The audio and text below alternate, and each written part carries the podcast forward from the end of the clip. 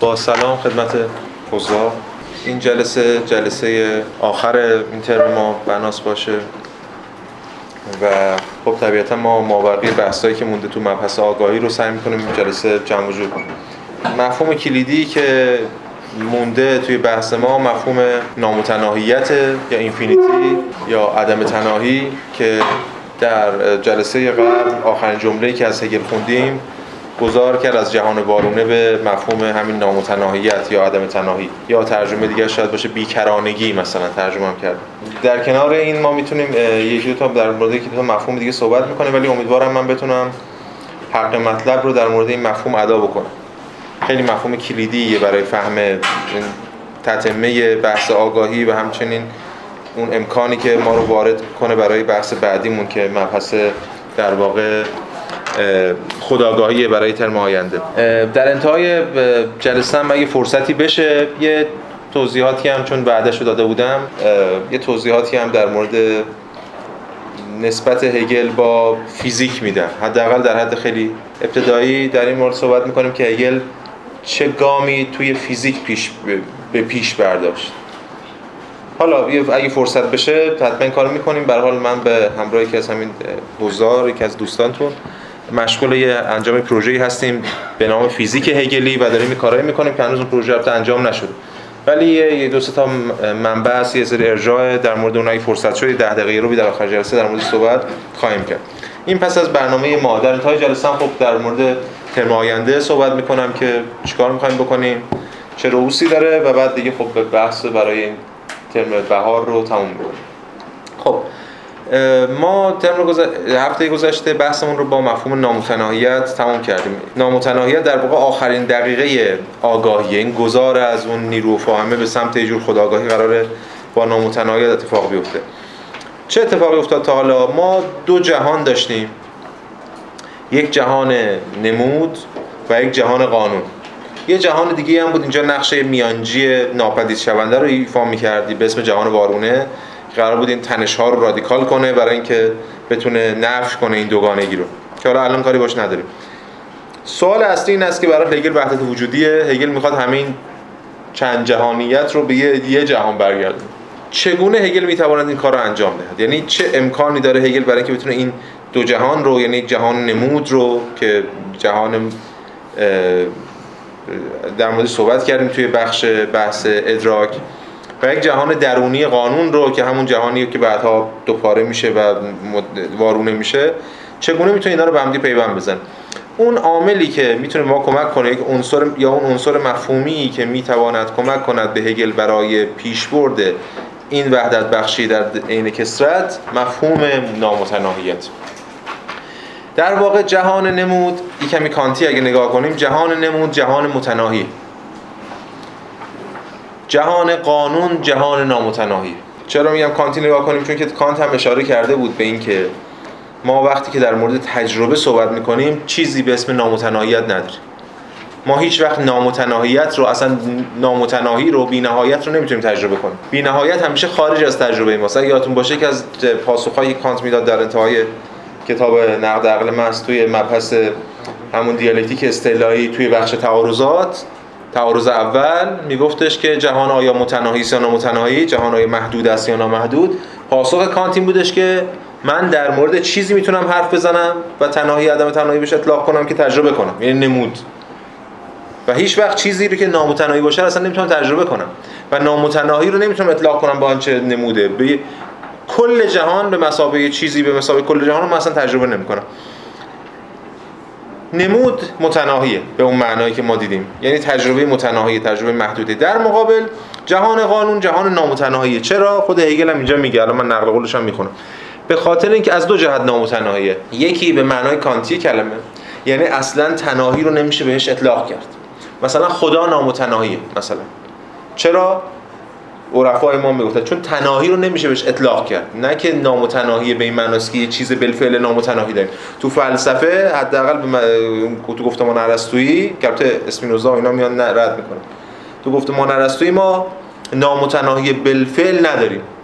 نامتناهی همواره بالقوه است. یعنی اینکه مثلا ما میگیم اعداد نامتناهی تعدادشون. یعنی چی؟ یعنی به هر تعداد عدد متناهی ما اگر بخوایم می‌توانیم عدد بیافزاییم.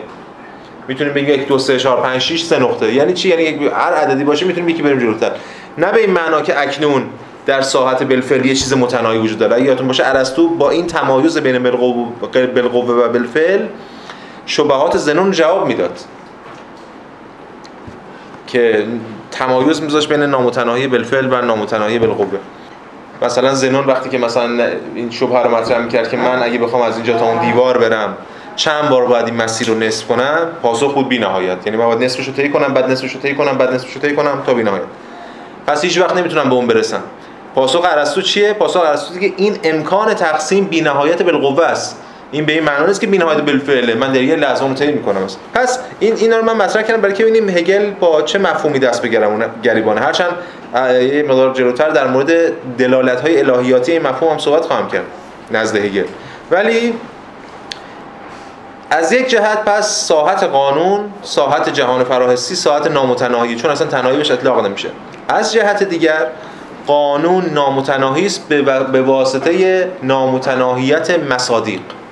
یعنی شما میگید F مساوی ما چقدر مستاق می‌تونه زیل این قرار بگیره؟ بی نهایت. هر مستاق می‌تونه قرار بگیره. یعنی خود هگل چی میگه؟ خود هگل در بند 161 که من دیگه بنده رو می‌خونم از این به بعد در بند 161 میگه که ما مشاهده می‌کنیم که قانون به واسطه نامتناهیت خود را به سطح نوعی ضرورت درون ماندگار تکامل میبخشد و تمام دقایق جهان نمود به جهان درونی تسری پیدا می‌کنند. آنچه نیروی ساده خوانده شد خود را تکثیر می کند و به واسطه نامتناهیتش قانون است.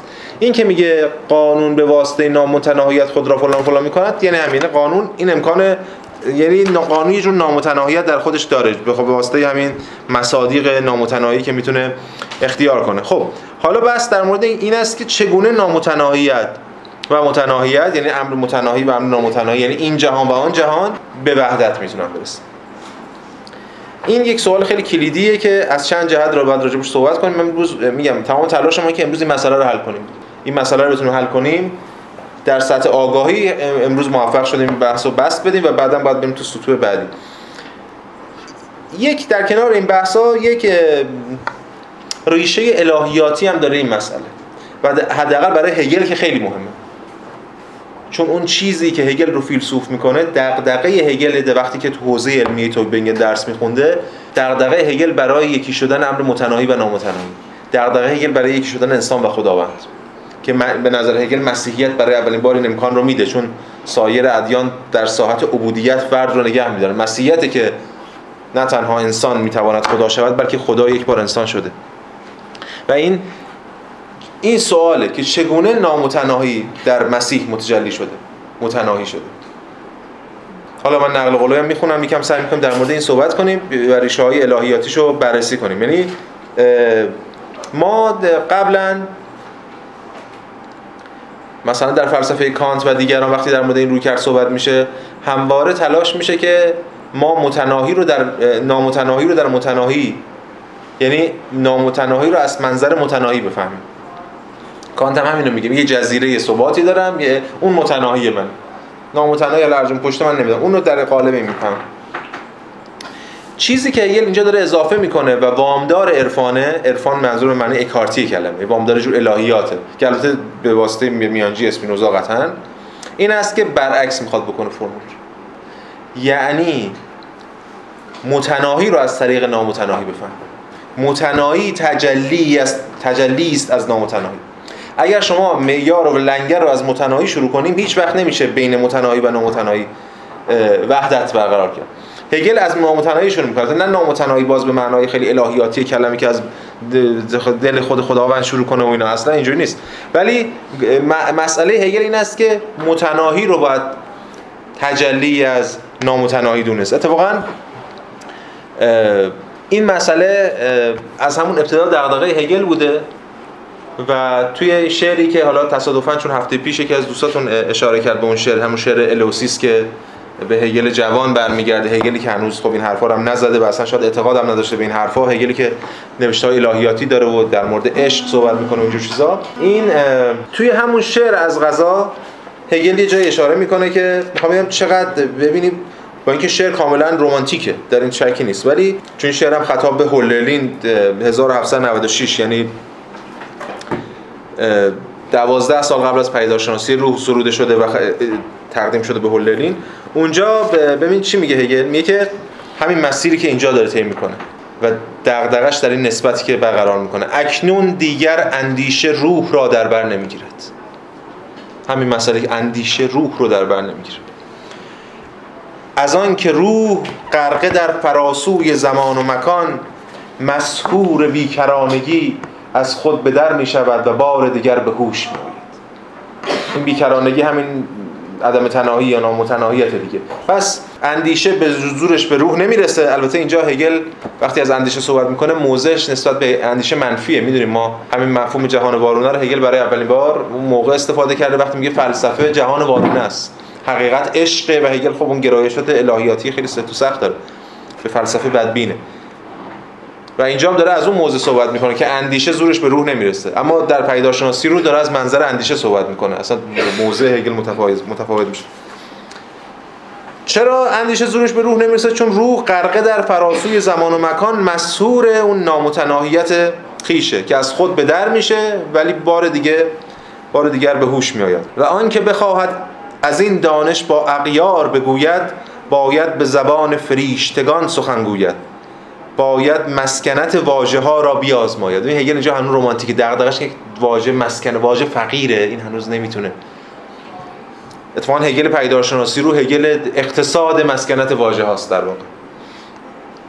و حراسش سراپا در بر می‌گیرد. از آن که چه اندک به امر مقدس اندیشیده چه اندک آن را درک کرده. پس سخن گفتن بر او گناهی می نماید و گرچه هنوز زنده است زبان در کام می‌کشد. این دیگه ته رومانتیسمه. زبان در کام می‌کشد. نمی‌تونه بیان کنه واژه ها فقیرن هیچی. اما حالا کار نداریم که هگل دقیقا برعکس موزه برعکس می‌گیره و اتفاقا از واژه ها شروع می‌کنه و به نامتناهیت هم می‌رسه چون که در پیداشناسی روح قرار این کارو بکنه. اما این نکته خیلی مهمه که این دغدغه رو هگل همواره داشته. دغدغه این که اندیشه به روح راه پیدا کنه. دغدغه دغدغه این که امر متناهی به نامتناهی پیدا دست پیدا کنه. اولین یادداشت های هگل در هگل دوران نوجوانی و جوانی همین دغدغه امر متناهی و نسبتش با امر نامتناهی از منظر الهیاتی به ما نشون میده. ماکل این بودم اینجا یه اشاره می‌کنه. چون هگل اینجا خب به حال همون مثلث هگل و هولدرلین و شیلینگ هم که توی همون نوجوانی توی مدرسه توبینگن با هم دیگه هم حجره بودن هر ستا این دغدغه رو به یه شکلی دارن و هگل اون موقع نزدیکتر بوده به هولدرلین تا شیلینگ و بعدا خب گرایش پیدا می‌کنه به سمت فلسفه شیلینگ. این بودم اشاره می‌کنه که شیلینگ و هگل دو مسئله مرکزی را در بیکرانگی تشخیص دادن همون در نامتناهیت. یکم اگر امر حالا من ترجمه هم نامتناهیت می‌کنم. اگر امر نامتناهی از متناهی متمایز است توسط امر متناهی محدود می شود و از این رو متناهی است نه نامتناهی. این خیلی کلیدیه. اسپینوزا اینو فهمیده بود قبل از اینا دیگه. اگر ما خداوند رو از جهان متمایز کنیم خدا رو محدود کردیم. چون یه چیزی غیر از خدا هست. پس دیگه خدا نامتناهی نیست. حرف اسپینوزا بود برای اثبات وحدت وجود که خدا یکیه با جهان. مثلا اگر خدا از جهان متمایز شود او کرامند است یا هم در واقع متناهی است. به این ترتیب آن دو مانند فیشته معتقد بودند که نامتناهی متمایز از متناهی نیست بلکه متناهی را به عنوان جنبه یا مرحله از آن خود در بر می‌گیرد. پس دیگه اینا جدا از هم نیستن. متناهی تجلی از نامتناهی این حرف رو به همین دلیل من ریشه عرفانی داشتون عرفا این حرف رو قبلا زدن دیگه. کارت و حتی برونو و اینا قبلا رو گفتن گفته بودن اون و این بعد بحث شده آمده اینجا این بود. پس این دغدغه مسئله رو باید اینجا لحاظ کرد که هگل داره این پیوند چگونه برقرار می‌کنه. این از منظر الهیاتیش از منظر فیزیکالش هم ما دیدیم که بحث چگونه است. از منظر فیزیکالش هم وقتی هگل از ماده صحبت می‌کنه این ماده تجلی چیز دیگری است. هگل منتقد رو کرده اتمیستیه که ماده ها رو جدا بدونیم و این حرفا. بلکه ماده خودش تجلی چی ماده تجلی چیز دیگه است. ماده تجلی روحه. به همین دلیل خود هگل هم وقتی در مورد فیزیک هم صحبت می‌کنه فیزیکش هم یه جور فیزیکیه که داره به سمت یه جور وحدت گرایی میره. ما این نمونهش رو توی بحث نیرو هم دیدیمش. به اینجا باز من یه نقل قولی بخونم از استرن. میگه که حاصل آن است که هگل رابطه مندی اجسام مادی را صرفا نخستین علامت نحوه تحقق بخشیدن امر کلی به خود در طبیعت و نحوه تمثل وحدت در درون جهان طبیعی تلقی می‌کنه. یعنی خود رابطه ماده با مواد با هم دیگه. خود ماده چیزی نیست جز تجلی از تجلی از وحدت تجلی از امر واحد در طبیعت. یه امر کلی هست که حالا اینجا هگل ازش حرف نمی‌زنه ما بعدا بهش خواهیم گفت روح.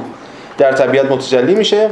این پیدایش صورت در درون ماده در بخش بعد یعنی فیزیک روشنتر خواهد شد که این بحث فیزیک دارت معرفی که اینجا بهش کاری نداره پس هم بخش الهیاتی هم بخش فلسفی و هم بخش فیزیکال داره.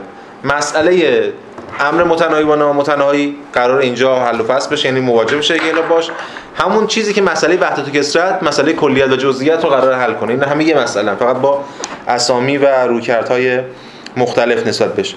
پس الان دیگه وقتشه که ما بتونیم این وحدت بخشی رو حاصل کنیم و اتفاقا هگل میگه از قضا از اول پیدارشناسی هم در واقع نامتناهیت دستن در کار بوده. ما نمیدیدیمش. ما از متناهی شروع کردیم. گفتیم این این که اینجاست. یعنی خود اوج متناهی دیگه. و بعد رفته رفته خود متناهی در درون خود رفت شد و رفت شد تبدیل شد به سری ویژگی های کلی که بازم متناهی بود. و بعد الانه که ما داریم میگیم که پشت این این پشت این امر متناهی نامتناهی که داره خودش رو در این متجلی می‌کنه. تجلی از اونه. خب حالا همین حرفایی که زدیم هگل چگونه با چه امکانات و ابزار مفهومی می‌خواد اینو حل کنه؟ قبلا ما یه سوال بفهم. نه نه. کانت میگه بر ساخت ذهن منه. قبلا تو بحث کردیم در موردش که کانت بالاخره اون فنومن رو محصول نومن می‌دونه یا محصول من؟ کانت در نهایت مثلا اگه بپرسیم میگه محصول مشترک دیگه. ولی هر وقت که در مورد فنومن حرف زده به اون معنایی می‌تونه فنومن رو بشناسه که محصول منه. اگه فنومنی بچی هست محصول بیرونه که اصلا کانت هم حق نداره اینو بگه ولی میگه ولی ولی میگه چون متناقضشون نباید مقولات اطلاق کنه اون بچه اصلا نمی‌تونه به ما شناختی بده. چون ما شناخت پیشینی تعلیفیمون رو از کجا می‌تونیم بیاریم؟ از اون بخشی که خودمون تا بودیم چون دستگاه نزد ماست. پس دیگه کانتینو نمیگه که هگل میگه. تو میگم این بحثی که کمی کتاب استرن وحدت اشیا داره اینه که حتی میگه هگل در مقابل کانت یه جور رئالیسم یه جور احیای رای رئالیسمی. حالا من خودم قائل نیستم بهش ولی مسئله بر که تمایز وجود داره بین هگل و کانت. خب ما قبلا چیکار کردیم تا یعنی تا حالا تو این بخش فاهمه تو همین دو جلسه گذاشته از یک صورتبندی مفهومی استفاده کردیم که هگل از فیزیک زمانش وام گرفته بود به اسم نیرو. و کار ما هم راه انداخته بود. این کار هگل رو راه انداخته بود. نشون داده که نشون داده بود که هگل چگونه داره از اون سطح در واقع گفتمان مبتنی بر ادراک خارج میشه. نه تنها یک فلسفه بلکه یک فیزیک نگاه فیزیکی جدیدی فیزیکال جدیدی به جهان ارائه می‌کنه از طریق مفهوم نیرو. چون گفتیم قبلا مفهوم نیرو یک قابلیت هایی داره که مفهوم شی و ماده نداشتن. صحبت کردیم مفصل در این خصوص. اما اتفاقاتی افتاده برای مفهوم نیرو. همونجور که قبلا هم وعدهش داده بودیم و در مورد صحبت کردیم. مفهوم نیرو خودش یه مشکلاتی داره. اولا یه سری برای شناخت نیرو ما نیازمند این بودیم که قرارمونیم یعنی به این سمت رفتیم که باید قانون نیرو رو بشناسیم. اما مشکلاتی برخوردیم در مورد خود قانون و نقدهایی که هگل بر خود قانون می‌کرد و اون قانون به اون معنا طبیعی یا فیزیکی و همچنین قوانین کانتی یا اینا همه رو زیر سوال برد. یادتون باشه گفت تبیین نمی‌کنن ضرورت درونی ندارن و مهمتر از همه انقدر کلیان که کاری به جزئیات ندارن که هفته پیش در موردشون حرف زدیم. پس یک نقدهایی به خود قانون وارد شده این شناخت نیروها. از طرف دیگه یه بحث بسیار مهمی در فیزیک هم مطرح همواره که در حداقل فیزیک هگل مطرح می‌کنه و چون هگل مفهوم نیرو رو از فیزیک نیوتنی می‌گیره. ولی چون فیزیک نیوتنی ما یه چیزی داریم به اسم سوالی هست به اسم منشأ نیرو. نیرو خودش به ذات که وجود نداره در مثلا جهان یه منشأ نیرویی وجود داره و هگل نمی‌خواد تن بده چون این منشأ نیرو رو بخواد بگه باز دوباره همون آش همون کاسه هگل می‌خواست به نیرو جوهریت و اصالت ببخشه نه منشأش. و به همین دلیل مفهوم نیرو کافی نیست. یعنی اگه اون روزی هم که ما در مورد نیرو صحبت کردیم این سوال شما پرسیدید چون که دو سه نفر از شما پرسیدین توی همین کلاس و جاهای دیگه هم که من میشنوم اینه که میگن آقا این نیروی بنشأ می‌خواد این نیروی مشکل داره و منم هم همیشه میگم که بله مشکل داره. هگل از این هم گذر خواهد کرد. هگل با توجه به این نقدهایی که می‌کنه به این مفهوم نیرو یه چیز دیگه ای رو جایگزین مفهوم می‌کنه جایگزین نیرو می‌کنه. به خاطر اینکه اون محدودیت ها و اون انسداد فیزیکی رو نداشته باشه. و اون هم واژه‌ای که هگل بهش میگه بگریف. ما تو زبان فارسی نمی‌دونیم چیکار کنیم این مفهوم این واژه رو. من توی همین کتاب آگاهی خداگاهی حالا با یه اقمازی و تا همین امروز ترجمهش می‌کنم به مفهوم. انگلیسی هم بعضی موقع برای اینکه از concept متمایزش کنن ترجمهش می‌کنم به notion. تو همین مثلا ترجمه میلر که منم استفاده کرده بودم برای این کتاب اینجوری اومده. ولی باز مترجمای جدید میگن notion اصلا ریشه notio داره ربطی نداره. ما اتفاقا همین concept رو احتیاج داریم. برش میاد به concept. توی زبان فارسی بعضیا مثل آقای دکتر مراد خانی اینا اینو ترجمه می‌کنن به صورت معقول یه چیز دیگه میاد. حالا من کار به خود این ندارم در موردش صحبت می‌کنیم ببینیم منظور هگل چی میشه ولی فعلا من از اصطلاح مفهوم براش استفاده می‌کنم. چون به نظر این مفهوم همریشه است با خود دقیقه پیدارشناسی که ما توشیم یعنی فاهمه. و هگل هم از قصد داره اینا رو به هم پیوند می‌زنه. هر چیزی که قبلا ما در مورد نیرو گفتیم الان می‌خواد در ساحت مفهوم دوباره متجلی میشه. نیرو یک انصدادهایی داره که مفهوم می‌خواد اینا رو رفع کنه. من یکی دو تا ارجام امروز می‌خونم از شاره های دیگه ای که تو همین کتاب آگاهی خداگاهی بهشون ارجاع دادم. برای اینکه خب بحث رو روشن‌تر کنیم. یکی ژانواله توی همون کتابی که خب دیدین ترجمه کرد آقای پرهام میگه که قانون هماره امکان محض انتظایی باقی خواهد ماند. همون نقضی که هگل مطرح صورت یا قالبش حکم شقاقی در حیات را خواهد داشت و محتوایش هم که زیر این کلیت قالب پنهان است به حدی فقیر به حدی محدود این همون باز دوباره هم اتفاق میفته دیگه. گفتم هگل دائما فرآیندی که میریم مثل حالا مثل تجربه جوانان ایرانی دائما عاشق میشن شکست می‌خوره. ما وقتی مفهوم نیرو رو اولین بار مطرح شد به مسابقه مفهوم که آها همه گره گشای همه مشکلاته. بلا فاصله الان جوری در موردش صحبت می‌کنه که انگار یک پشیزی ارزش نداشته این مفهوم. برای که معشوق بعدی نمایان بشه و باز اونم ترد بشه و باز این داستان ادامه داره و ادامه داره. قانون داره در مورد قانون. محتوایش هم که زیر این کلیت قالب پنهان است به حدی فقیر به حدی محدود به حدی بیرمق است که جز در قالب فعلی که از آن دفاع می کند گویی قادر به دیدن هیچ چیز دیگری نیست. این قانون تا به تحمل عنصر مخالف را ندارد.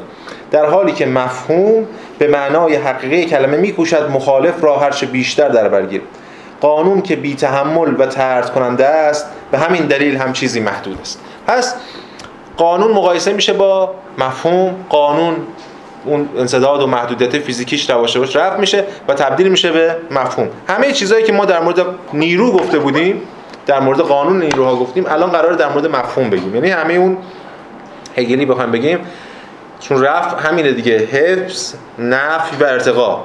اون وجوه انصدادی رو نفی می‌کنه از نیرو ولی اون وجودی که وجودی که حفظ می‌تونه گشایشی حاصل کنه یا فراروی کنه از اون انصداد مبتنی بر شیعیت شیعی انگاری اینا اونا رو حفظ می‌کنه و اینا رو در مفهوم ارتقا میده. اگه یادتون باشه همین اول این کتاب هم یه یادداشتی است توی بخش پیشگفتار که هم خوندیم قبلا موقعی که پیشگفتار رو می‌گفتیم. مفهوم هم بگریف بگریف در زبان آلمانی چهار تا معنی داره. هم امر در خوده هم امر برای خوده یعنی هم به این معنا آغاز یک راه فهمه بعد هم پایان هم خود عمل فهمیدن اصلا بیقایفن فعله دیگه یعنی فراچنگ آوردن و فهمیدن و فلان. هم بستر فهمه و هم شاید مهمتر از همه به درد هگل می‌خوره موتور محرکه فهمه. یعنی هم آغاز هم پایان هم در خود هم برای خوده و هم بستره و هم موتور محرک است. این چیزی که همه عناصری که در اون چیزی که ما در هگل بهش میگیم داینامیک مونیزم یا وحدت وجود پویا رو داره. جهان مفهوم میشه.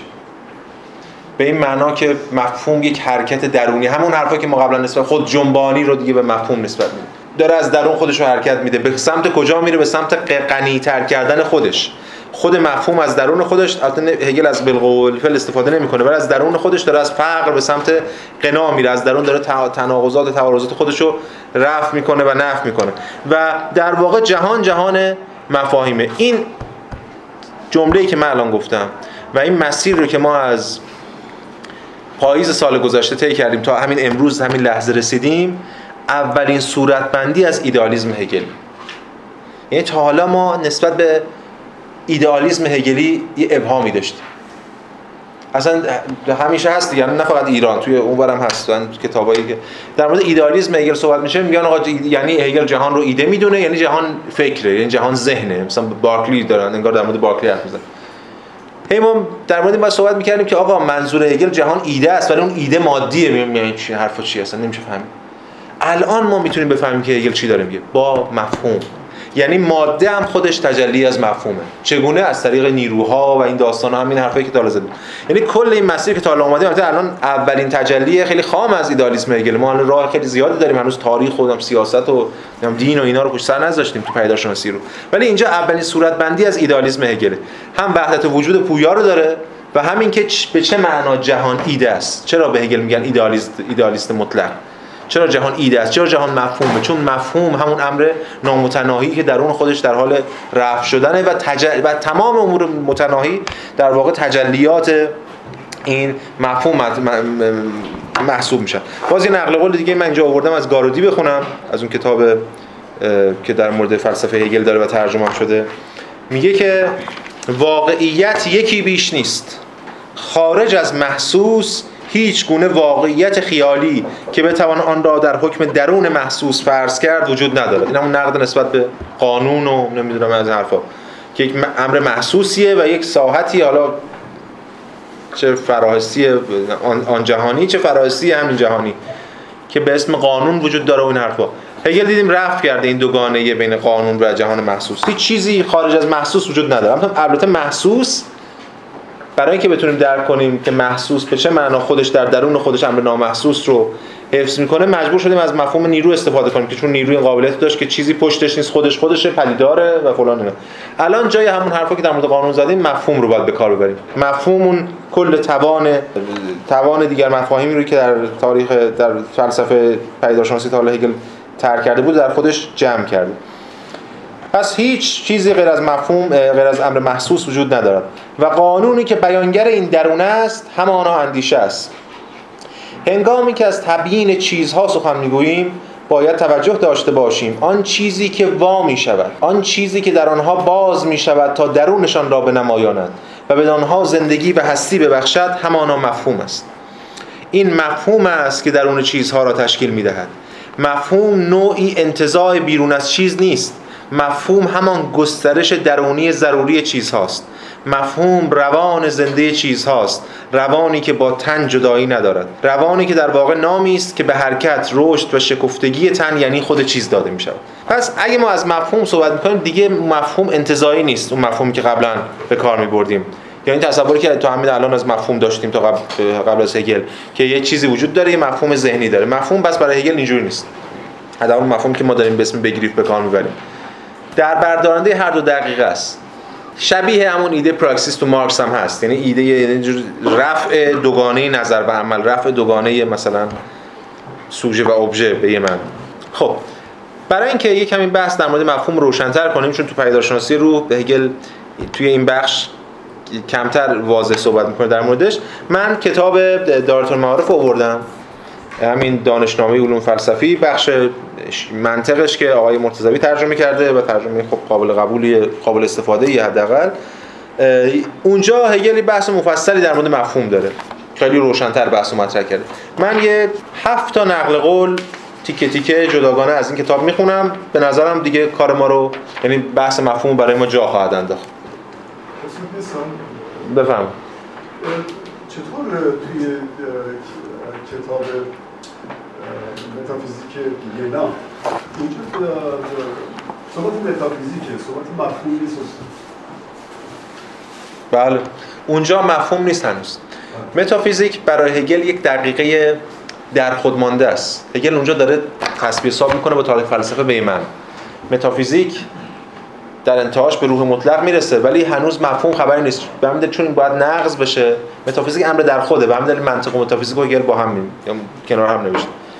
بعدش فلسفه طبیعت میاد اینو نقض می‌کنه و بعد فلسفه روح میاد و اونجا مفهوم مطرح میشه. به این معنا. بله این مفهوم همون چیزی که ما به زودی خود این کلمه مفهوم هم من خیلی دغدغه ندارم روشون قراره اینم مثل همون نیرو بعدا بگیم چقدر فقیر چقدر حقیر فلان اینم بذاریم کنار. جایگزین این مفهوم روح خواهد شد. روح دیگه اون چیزی که تو هگل مفهوم رو هم درون خودش داره. متافیزیک هگل اونجا یه تصویر می‌کنه به خود متافیزیک.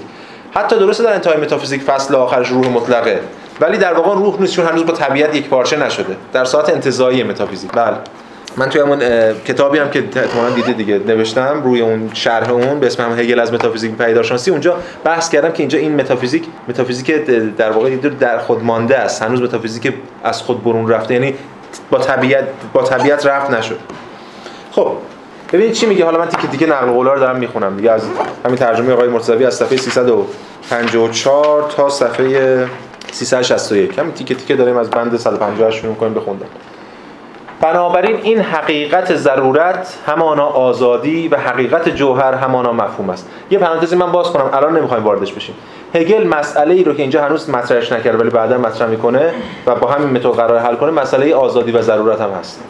همین مسئله نامتناهی و متناهی که هگل قرار اینا رو رفع کنه مفهوم همین مسئله رو بعدا اینجا و توی پدیدارشناسی رو توی جای دیگه در نسبت همون ضرورت و آزادی حل می‌کنه. یعنی ضرورت و آزادی هم در درون این مفهوم حالا بعدا در درون روح یعنی ضرورت روح خود آزادی میشه مثلا. حالا الان بحث ما نیست. بنابراین حقیقت ضرورت فلان و حقیقت جوهر همانا مفهوم است. بنابراین مفهوم حقیقت هستی و ذات است. حالا هستی و ذات رو دقیقه خواهم کتاب منطق هگل و هم کتاب دارت معرفی که الان به کارش نداریم.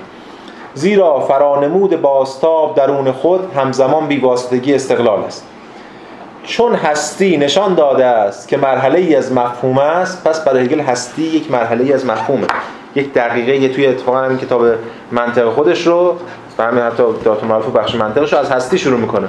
هستی مسابقه چیزی که باید رفت بشه و نقد بشه. این یه واکنش نسبت به اون کسانی که وحدت وجودی هن که هستی براشون ته راهه و حل شدن در هستی و نه اونجور حرفا. اگر از هستی شروع می‌کنه تبدیلش می‌کنه به نیستی و اون بحثی که احتمالاً هم شنیدید چون هستی نشان داده است که مرحله ای از مفهوم است مفهوم به این طریق نشان می‌دهد که حقیقت هستی است.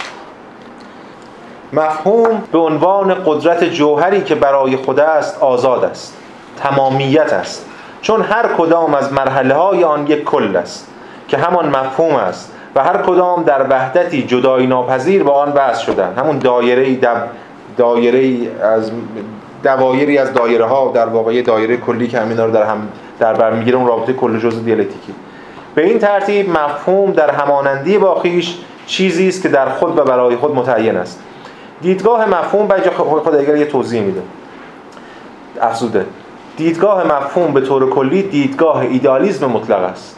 یعنی لب کلام اینجا گفته اون روی کرد مفهوم وجود داره. مفهوم معنای در واقع همون رفع دوگانه امر انتزاعی و دیدگاه ایدالیسم مطلق است و فلسفه شناخت مفهومی است. زیرا هر چیزی را که آگاهی متعارف هستنده تلقی می کند و در بیواسطگیش مستقل می‌داند مثل همون نگاه شیعت انگارانه که هرچی مستقل می‌دونه و هستنده تلقی می‌کنه صرفا به عنوان مرحله ای از ایده می‌شناسد.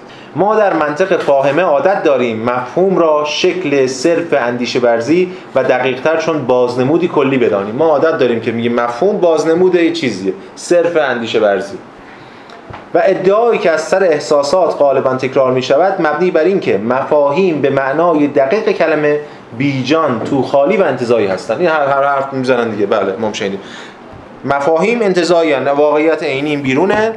مفاهیم انتظایی ذهنی و فلان. الان دقیقا قرار برعکس بشه. این چیزی که اون بیرون به اسم ماده یا مکان یا هر چیزی که هست اینه که انتزاع شده از مفهوم که یک تجلیش هم در ذهن من یک تجلیش هم اینجاست و پیوند زننده ایناست. چون که دو تا چیز نیستن. اگه دو تا چیز باشن که ما نمی‌تونیم رفع کنیم دوگانه سوژه ابژکت به این تفسیر سطحی از مفهوم اشاره می‌کنند این روکردی که گفتیم. در واقع عکس این مطلب صادق است و در عوض مفهوم اصل تمام زندگی و از این رو همزمان کاملا انضمامی است.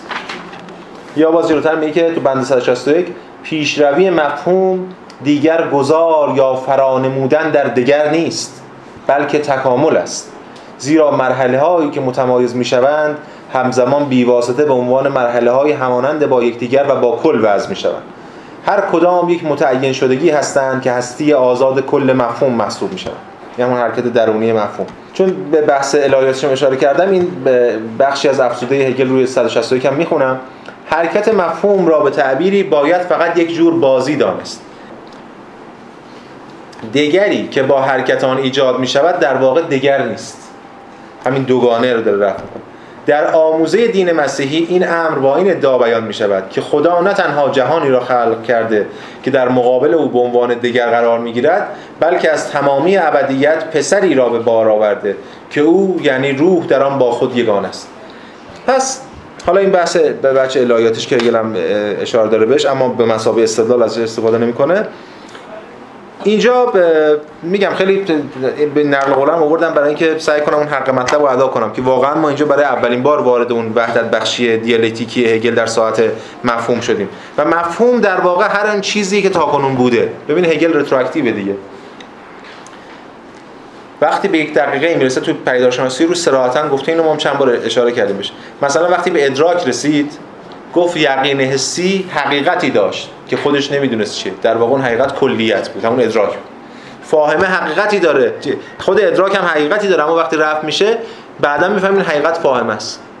الان ما به این نتیجه می‌رسیم که همه اون حرفایی که زدی زده بودیم این حقیقتشون مفهوم در واقع ما از اول کتاب تا ما در مورد مفهوم صحبت می‌کنیم و هنوز نمی‌دونستیم در مورد مفهوم صحبت می‌کنیم فکر کنم در مورد دو چیز مختلف صحبت می‌کنیم حتی در مورد این هم صحبت می‌کنیم نمیستیم این در واقع تجلی از مفهومه. و همین در مسابقه دیگری در نظر می‌گرفتیم. این خب ریشه های ایدالیستی هم داره به معنا که ما در مورد اون چیزی که صحبت می‌کنیم خود کانت هم همین رو میگه ما در مورد این کتاب که صحبت می‌کنیم به مسابقه چیز دیگر یک شی مستقل در جهان داریم صحبت می‌کنیم در واقع. اما ما می‌دونیم که خود ما داریم اینو می‌سازیم و در واقع در مورد خودمون داریم صحبت می‌کنیم. هگل اما دیگه اون بحث کانت اون دستگاه خود نمی‌دونم حرفا نمی‌زنه و اون اونو محصول خود مفهوم می‌دونه. که مفهوم تاریخی انزمامی در واقع پیشرونده است. همون چیزایی که قبلا ما از مفهوم میذاشتیم کنار. به نظرم الان ما می‌تونیم این نقل قولی که اینجا ژیژک چون هگل همینجا باز اشاره می‌کنه که مفهوم زمان شیء است. ژیژک یک توی همون مقاله تیکریش سابجکت که همون ترجمه کردم به اسم سوژه حساس هگلی یه بحثی مطرح می‌کنه که به نظرم الان میشه مطرحش من تو هم کتابم که تا اینجا آوردمش گفتم گفتم این بحث در مورد مفهوم رو اول کتاب من یه مقاله یه یادداشت یه سرفصل نوشتم به مفهوم نزد اینا رو زورمون نمی‌رسه اونجا بیان کنیم به خاطر اون توان نبود هنوز. الان توانش فراهم شد. ژیژک میگه که تو مقاله که واقعا درخشان اون مقاله. به خاطر آورید که هگل درباره مفهوم چه می‌گوید؟ مفهوم همان زمان شی است. بی تردید مفهوم معادل با شی آنطور که هست نیست. آن هم به این دلیل ساده که مفهوم همواره آنجایی هست که شی نیست. مفهوم آنجاست تا جایگزین شی شود. چه چیزی از شی است که می‌تواند آنجا باشد؟ نه شکل شی نه واقعیت آن. زیرا در وضعیت واقعا موجود همه جاها اشغال شده است. همون امر نامتناهی که جایی برای کسی دیگه نمی‌ذاره. هگل این نکته را با دقت تمام بیان می‌کند. مفهوم آن چیزی است که سبب می شود تا شی آنجا باشد.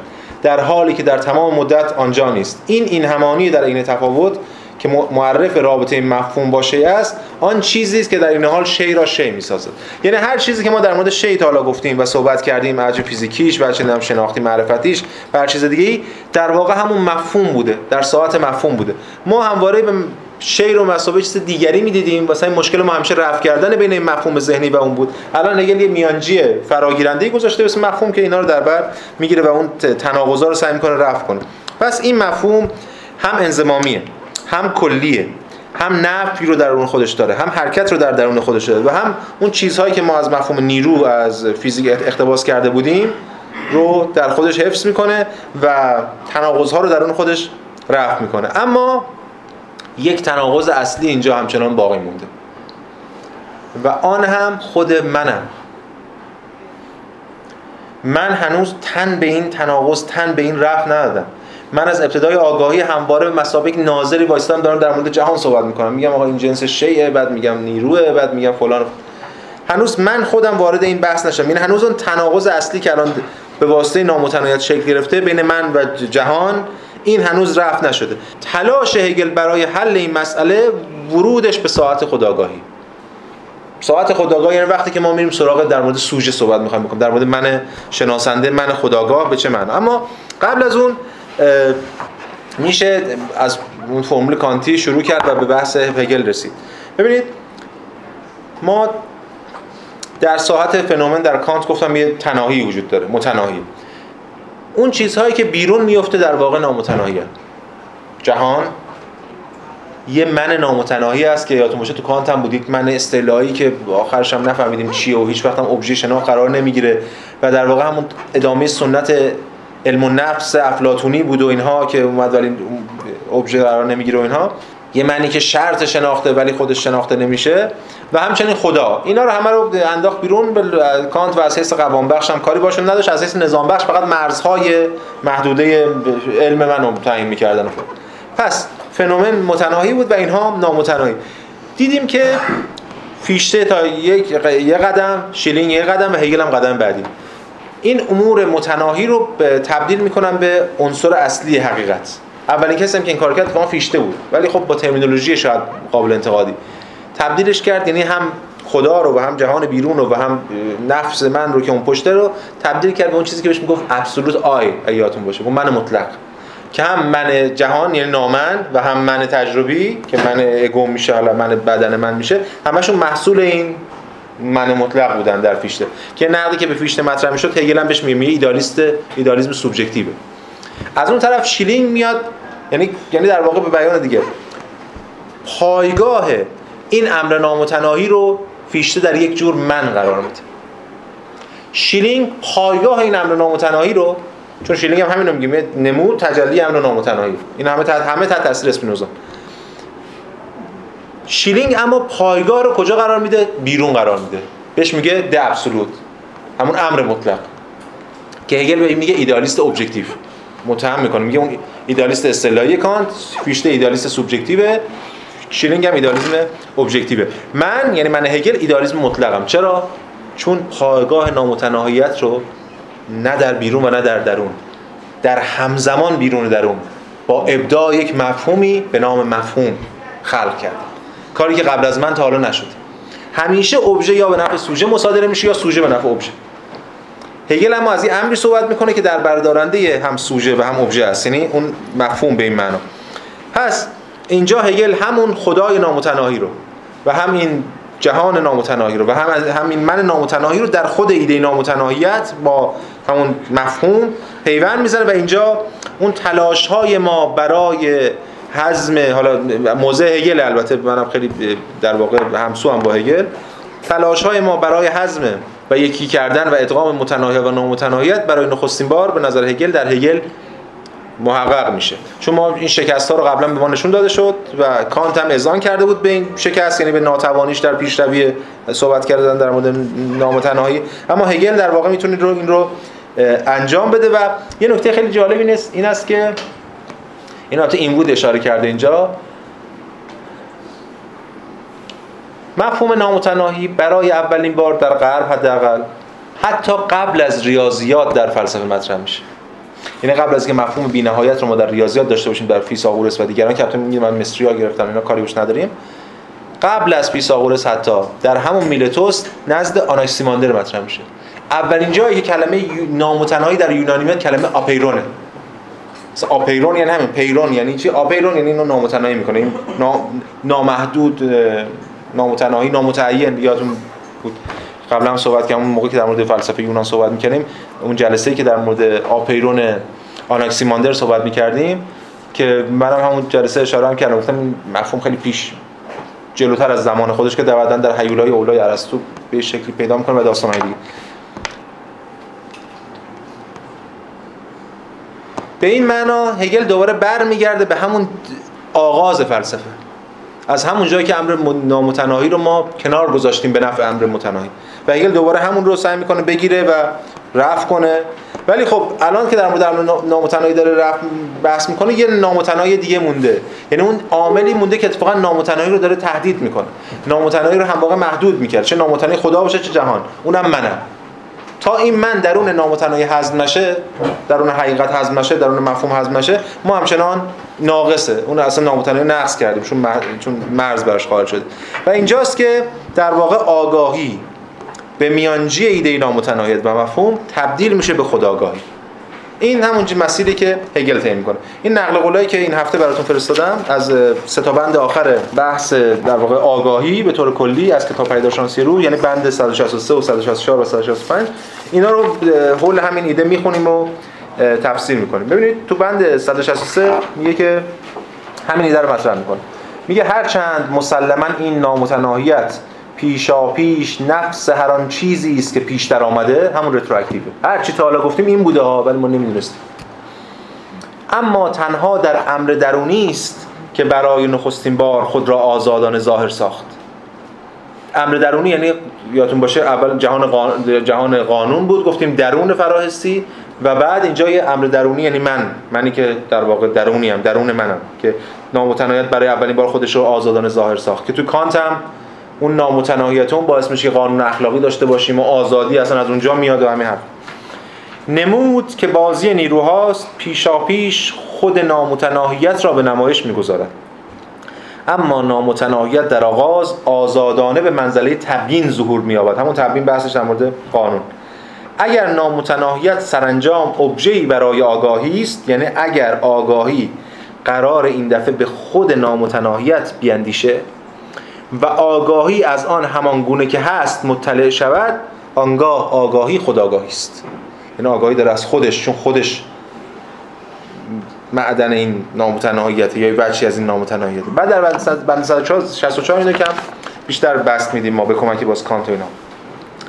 آگاهی از یک دیگری از یک ابژه به ما در حقیقت ضرورتا خداگاهی است. اینو اولین بار خود کانت مطرح می‌کنه توی همون بخش تحلیلات اصطلاحی در همون کتاب نقد عقل هست. وقتی داره در مورد همون اپرسپشن و اینا صحبت می‌کنه یه خداگاهی پیشینی فرض می‌کنم. میگه هر شکلی از آگاهی باید یه خداگاهی باشه. خداگاهی چون که اون من اصطلاحی که وحدت بخشه و هر آگاهی شرطش اون این بحثات کانت این خداگاهی به این معنا به اون تصدیق اون من اصطلاحی می‌دونه حالا هگل چی میگه؟ میگه که آگاهی از هر چیزی باشه هر دیگری یه ابژه باشه هر شکل به ماهوه هر چی که می‌خواد باشه ابژه به ماهوه ابژه در حقیقت ضرورتا خداگاهی است.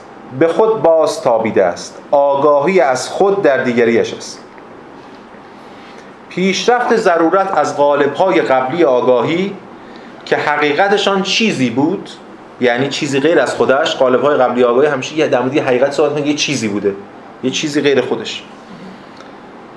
دقیقا بیانگر این حقیقت است که نه تنها آگاهی از اشیا صرفا برای یک خداگاهی ممکن است بلکه تنها همین خداگاهی است که حقیقت آن غالب هاست.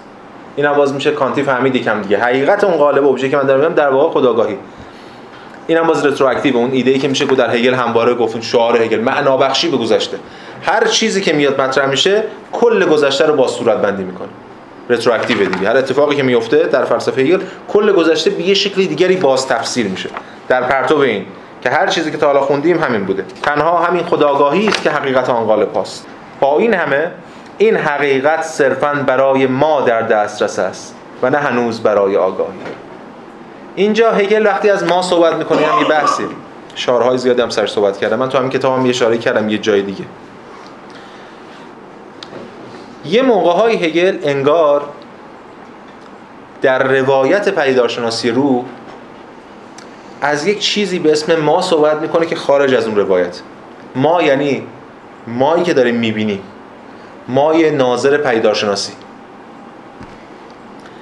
که از بالا داریم می‌بینیم این داستان و یه دفعه اگر میگه آقا این برای ما من و شما که داریم اینو می‌خونیم می‌بینیم به منظره و روشنه ها نه هنوز برای خود آگاهی. وقتی که آگاهی برای خودش روشن بشه دیگه اسمش آگاهی نیست اسمش خود آگاهی خواهد شد. این هیل این کارو می‌کنه. چند بار از این از این ترفندها استفاده می‌کنه. خداگاهی در ابتدا تنها برای خود شده است. اما نه هنوز به منزله وحدت با خود آگاهی. یعنی خود خداگاهی هم در ابتدا یعنی در همین دقیقه که الان در آستانش قرار داریم یعنی داریم واردش میشیم دیگه چند خط دیگه. هنوز فقیرترین دقیقه خداگاهیه ما تازه وارد ساعت خداگاهیشون از آگاهی خارج تازه وارد ساعت خداگاهیشون وارد ساعت خداگاهی میشیم که مسیر طولانی باید طی کنیم که الان فقیرترین دقیقشه یعنی هنوز این تنها برای خود شده. ولی هنوز نه به منزله وحدت با خود آگاهی. این پس ایده هگلی این پیوند نامتناهیت پیوندن نامتناهیت و مفهوم با خود گذار بین آگاهی و خودآگاهی که خیلی خیلی کلیدی یعنی من بخوام در یک جمله بگم. من در نامتناهیت خودم نامتناهیت جهان رو تجربه می‌کنم. و این نامتناهیت ها یکی هن. اینو اسپینوزا ما یاد چون اگه دوتا باشن دیگه نامتناهی نیستن هم دیگه رو محدود کردن. پس یکی. من در نامتناهیت خودم نامتناهیت نامتناهیت جهان رو تجربه می‌کنم. اما نه معنای فیشته ای کلم که از سوژه شروع می‌کنه چون هگل از سوژه شروع نکرده. اتفاقا هگل عجیب بوده برای ما که از ابژه شروع کرده از این یقین حسی شروع کرده به بچه سوبژکتیو داره گام برمیداره و می‌رسه. این با این ایده است که ما می‌تونیم بند آخر این بخش رو یعنی بند آخر خود آگاهی رو بخونیم. که من بخش زیادیش هم ترجمه کردم. میگه که مشاهده می‌کنیم که فاهمه در حقیقت در درون نمود چیزی جز خود نمود را تجربه نمی کند بله ما قبلا پشت نمود دنبال چیزی بودیم الان دیگه فاهمه می‌فهمه در درون نمود فقط خود نمود تجربه میشه. اما این فاهمه نمود را نیز به نحوی که نمود در مقام بازی نیروها وجود دارد تجربه نمی کند. یعنی یه لول از بازی نیروها داره فراتر میره. بلکه بازی نیروها را درون دقایق مطلقا کلیشان و درون حرکتشان تجربه می کند. فاهمه در واقع صرفا خودش را تجربه می آگاهی که از سطح ادراک برکشیده شده است از طریق حد وسط نمود که از طریق آن این آگاهی به درون این پس زمین خیره می شود خود را به منزله امری در همامیخته با جهان فراحسی به نمایش می گذارد. پس آگاهی که از سطح ادراک اومده برکشته شده از طریق یه حد وسط. حد وسط چی بوده؟ همین نمود همون پدیدار یا نمودی که اینجا مطرح شده. که از طریق این نمود آگاهی به درون این پس زمینه خیره می شود. خود را به منزله امری فلان تجربه می‌کنه حرف هگل در کلام این است که اون چیزی که هگل جای دیگه بهش میگه شب جهان یا الان بهش میگه نامتناهیت جهان. الان در مورد خیره شدن صحبت می‌کنه. آگاهی داره خیره میشه به یه چیزی که در واقع خودشه. تا حالا فکر می‌کرد داره بیرون نگاه می‌کنه. تا حالا فکر می‌کرد داره به چیز دیگری نگاه می‌کنه. الان می‌فهمه که در واقع داره به خودش نگاه می‌کنه. همین خیره شدن به پس زمینه در واقع پس زمینه خودش بوده. این دو حد متقابل قایی یعنی ابژه و سوژه دیگه قاعدتا که ما اینا رو قبلا دو تا حد متقابل قایی ترجمه چیز می‌کنیم تصور می‌کردیم. اکستریم دو تا چیز اکستریم اکستریم ترم فکر کنم. دو تا چیز دو تا حد کاملا افراطی متقابل مثلا تصورش می‌کردیم. یعنی امر مطلقا درونی و خیره شدن درونی به امر مطلقا درونی اکنون با یکدیگر در هم آمیختن. و از آنجا که دیگر به عنوان حدود متقابل قایی ناپدید شدن دیگه دوتا نیستن دوتا حد متقابل نیستن. حد وسط نیست. در مقام چیزی غیر از این حدود متقابل قایی به طور مشابه ناپدید شده است. یعنی یک پارچه شدن. این ببینید نکته خیلی مهمه. ما هر وقت قبلا از یک پارچه شدن این آگاهی و خداگاهی صحبت می‌کنیم در طول تاریخ فلسفه ما این حرفا رو زیاد زدیم این حرفا حرف قشنگی هم هستی همیشه یکی به نفع دیگری مصادره شده اینجا حرف هگل این است که هیچ کدام قرار نیست به نفع دیگری مصادره بشن بلکه هر دو تجلی یک حقیقتی بودن که الان داریم ما به اون حقیقت نگاه می‌کنیم. در واقع اون حقیقت داره به خودش نگاه می‌کنه به میانجی همه این داستان. اما مفهوم در, در حرکت درونی. پس از آنجا که دیگر به عنوان حدود متقابل قایی ناپدید شدن حد وسط نیز به طور مشابه ناپدید شده است. در نتیجه پرده از برابر امر درونی کنار رفته است. و آنچه حاضر است خیره شدن امر درونی به امر درونی است.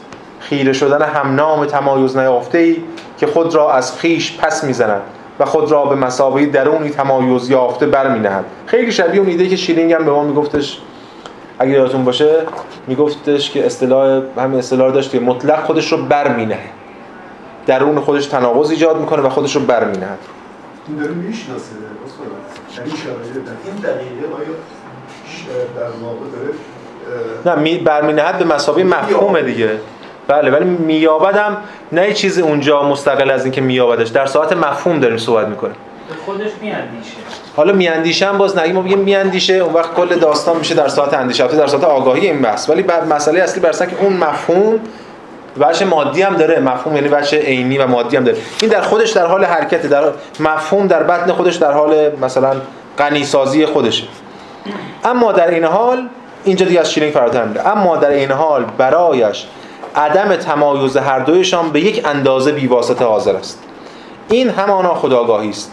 آشکار می شود که در پس به اصطلاح پرده ای که بناست امر درونی را پنهان سازد. اما امر درونی که چه به مسابه جوهر درون اون چه به مسابه نفس درون من. یه پرده ای بود که کانت هم خیلی جدی میگرفتش. در پس این پرده ای که بناست امر درونی را پنهان سازد هیچ چیز برای دیده شدن وجود ندارد مگر آنکه خود ما به پشت آن گام برداریم.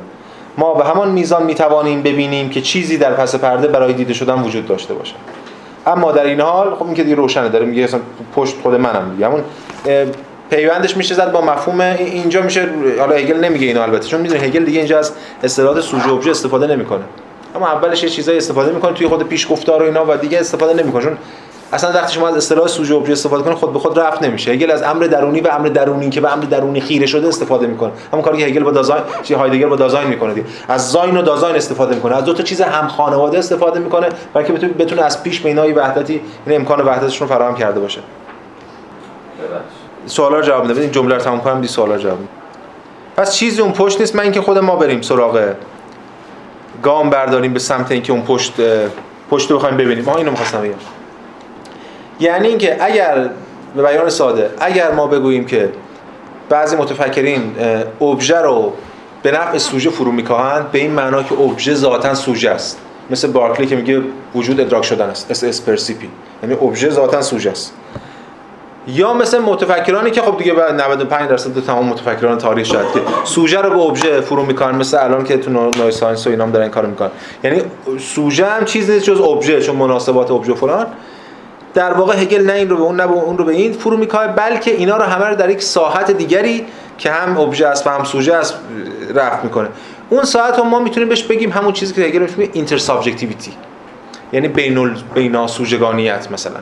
یعنی به همین دلیل هگل میگه پشت این پرده ای که می‌زنیم کنار یه قرار بودی چیز پشت هیچ نیست. جز کی؟ جز ما. همون intersubjectivité به این معنی. ما هستیم که اون رو داریم می‌سازیم و خود در واقع ما که حالا این ما رو اینجا هگل البته نمیگه intersubjectivité چون از این اصطلاح استفاده نمی‌کنه. این همون چیزی که بهش میگه مفهوم. پس اینجاست که میگه ما به همان میزان می‌توانیم ببینیم که چیزی در پس پرده برای دیده شدن وجود داشته باشد.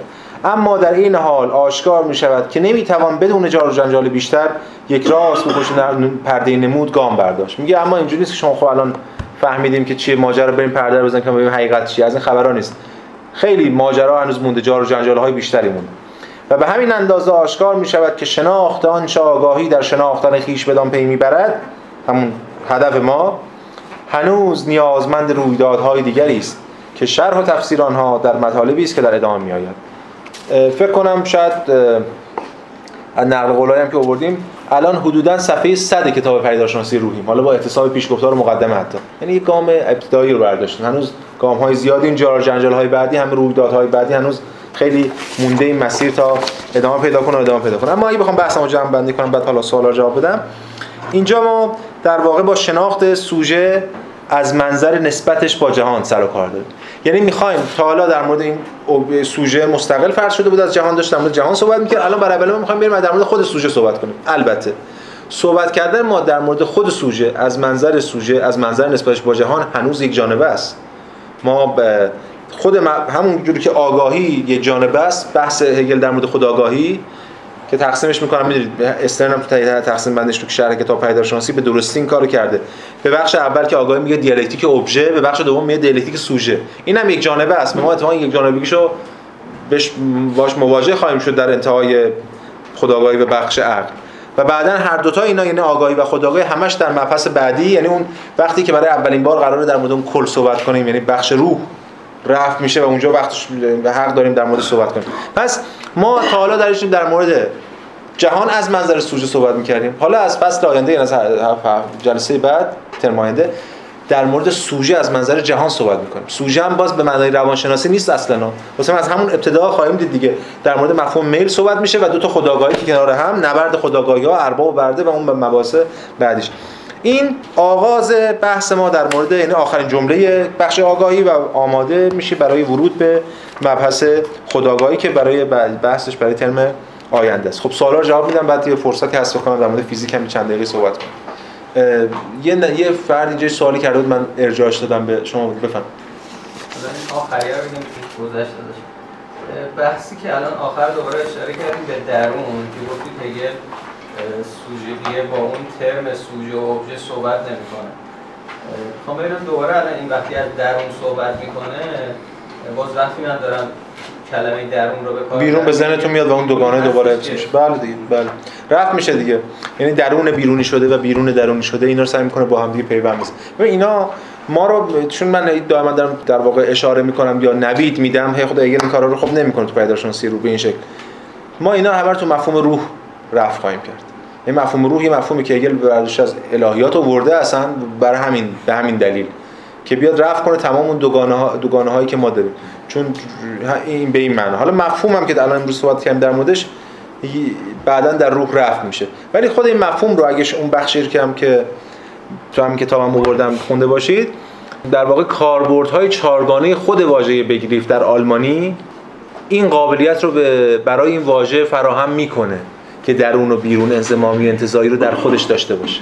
به همین دلیل نمونه سوالی واژه هایی که بتونن درون و بیرون یا دو تا هر تعارضی که هست رو در خودش داشته باشه. اون قابلیت رفع اینا رو از پیش در کارکرد خودش داشته باشه. این هست. بعد یه نکته دیگه راجع به مفهوم تلقی عرفی که ما از مفهوم داریم ذهنیه. بله. و همیشه مفهوم مفهوم یا یه معنیه یه چیز انتزاعیه یا بله. یه چیز مادی. بله. در حال اگه پیشنهاد بهتری داریم برای بگریف بگید من میگم من دیدم دیگه. من می‌خوام ببینم تو زبان آلمانی برای همون مفهومی که ما تو زبان فارسی و انگلیسی استفاده می‌کنیم همین واژه رو کار ببین یا هگل داره یه معنی جدیدی رو از این ببین خود عمل فهمیدن. نه نه نه معناش در مورد اونجا یکم حالت انتزاعی داره خب؟ ولی خود عمل فهمیدن هم توی مفهوم هست. یعنی به یه عمله.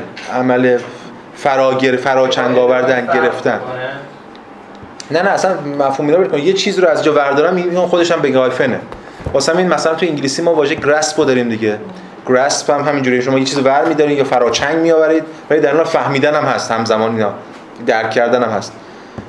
اینجوری. به حال ما مجبور کار بکنیم. بگیم در زبان فارسی. من حداقل در زبان فارسی ما این چیزی که همه اینا رو داشته باشه نداریم. من خودم برداشتم بود که خود مفهوم هم مفهوم یه بچه نامش یا اسمش که مفهومه یه چیز مفهومیه هم خود مفهوم بودنه هم خود فهمه. یعنی عمل فهمیدنه که باعث مفهوم شده من برداشتم که اینا همه در به معنا توی این هستش. ولی ناتوانی ما هم در هر جمله پاورقی باید بدیم توضیح بدیم در موردش حتی صورت معقول هم که باز میگیم باز اونم یه به معنا معقولش می‌کنه. اما نکته مهم چیه؟ اینه که هگل به هر حال در نهایت می‌خواد از ایدئالیسم دفاع کنه. خود ایده از پیش واجد این ماهیت نظر و نظری بودن هست. خب من که فهمیدم وقتی می‌خواد این سوژه و ابژه اصلا بگه همچین شکافی وجود نداره یه مقدار این دوگانه ایدئالیسم و رئالیسم هم یه جوری منتفی بله بله به اون معنا بله. همین حرف استرن هم تو این کتاب همینه. ایدئالیسم معنی کانتی هم حتی چه برسه بارکلیش رفت میشه تو هگل. ولی بحث بر سر ترم دیگه. ببینید هگل در نهایت تو این ترم های در واقع به بیان دقیق تر تو این ترم هایی که دارن رفت می‌کنن دو طرف رو خود این ترم ها هم زیگزاگی عمل می‌کنه. حالا اینو باید برسیم آخر پیدارشناسی رو بگم چی. یعنی الان زوده برای این صحبت. یعنی خود هگل این ترم های رفع کننده که می‌خواد به کار ببره اول از نیرو استفاده می‌کنه که تو زمین فیزیکه بعد تو مفهوم استفاده می‌کنه تو زمینه این بره بعد خود اینم باز اینجوری عمل می‌کنه. ولی خب حالا باید برسیم شاید بشه شکلش هم کشید. هایدگر این کار نمی‌کنه. هایدگر چون در نهایت اون ایدهش خیلی objective حالا به نظر ماست. هستی؟ دازاین هم دازاینه. یعنی سوژه هم دازاینه. یعنی آنجا بودنه. مثلا سوژه هم پرت میشه در هستی در ابژه از پیش. هگل اصلا این کار نمی‌کنه. هگل از شکاف شروع می‌کنه. خود این مفاهیم که استفاده می‌کنه مفاهیمی که این ور اونور به مرور استفاده بله بله بله. تا وقتی که بتونه به روح برسه که در بردارنده هر دو تا است آره. بفهم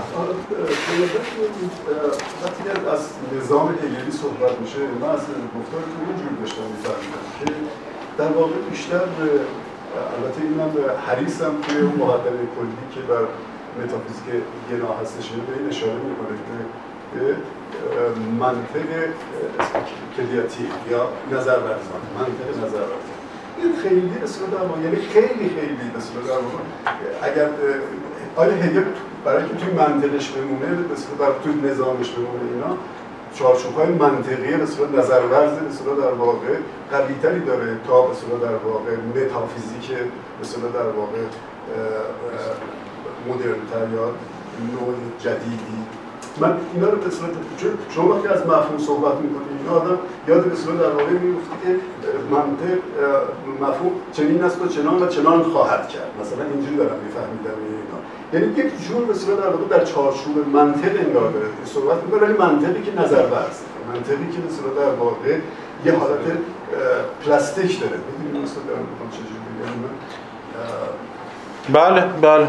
در حال منم اینو اینجوری می‌فهمم. به این اون بخش که از صحبت شما فهمیدم. ببینید این که خود منطق یه حالت پلاستیک داره اینه که به بهترین نحو این مالاوو تو اون کتاب خودش plasticity و مفهوم هم The Future of Hegel آینده هگل بسط کرده بسط داده. به اینکه پلاستیک بشه معناست یعنی شکل دهنده و شکل گیرنده و یه ماهیت به حال میانجیگره داره که می‌تونه این و برسازنده ای داره که حالا در مورد مفهوم پلاستیک میشه بحث کرد. اما تا اونجا که بحث ما ارتباط داره و مثلا شما زدیم به نظرم بی نیست حالا کار به منطقه اعظم هگل اینا الان نداره همین نوشته های ینای هگل که هم منطق داره هم متافیزیک داره و هم فلسفه طبیعت داره و هم فلسفه روح تو این دست نوشتهاش که تا 1806 تموم میشه قبل از این کتاب پیداشناسی رو.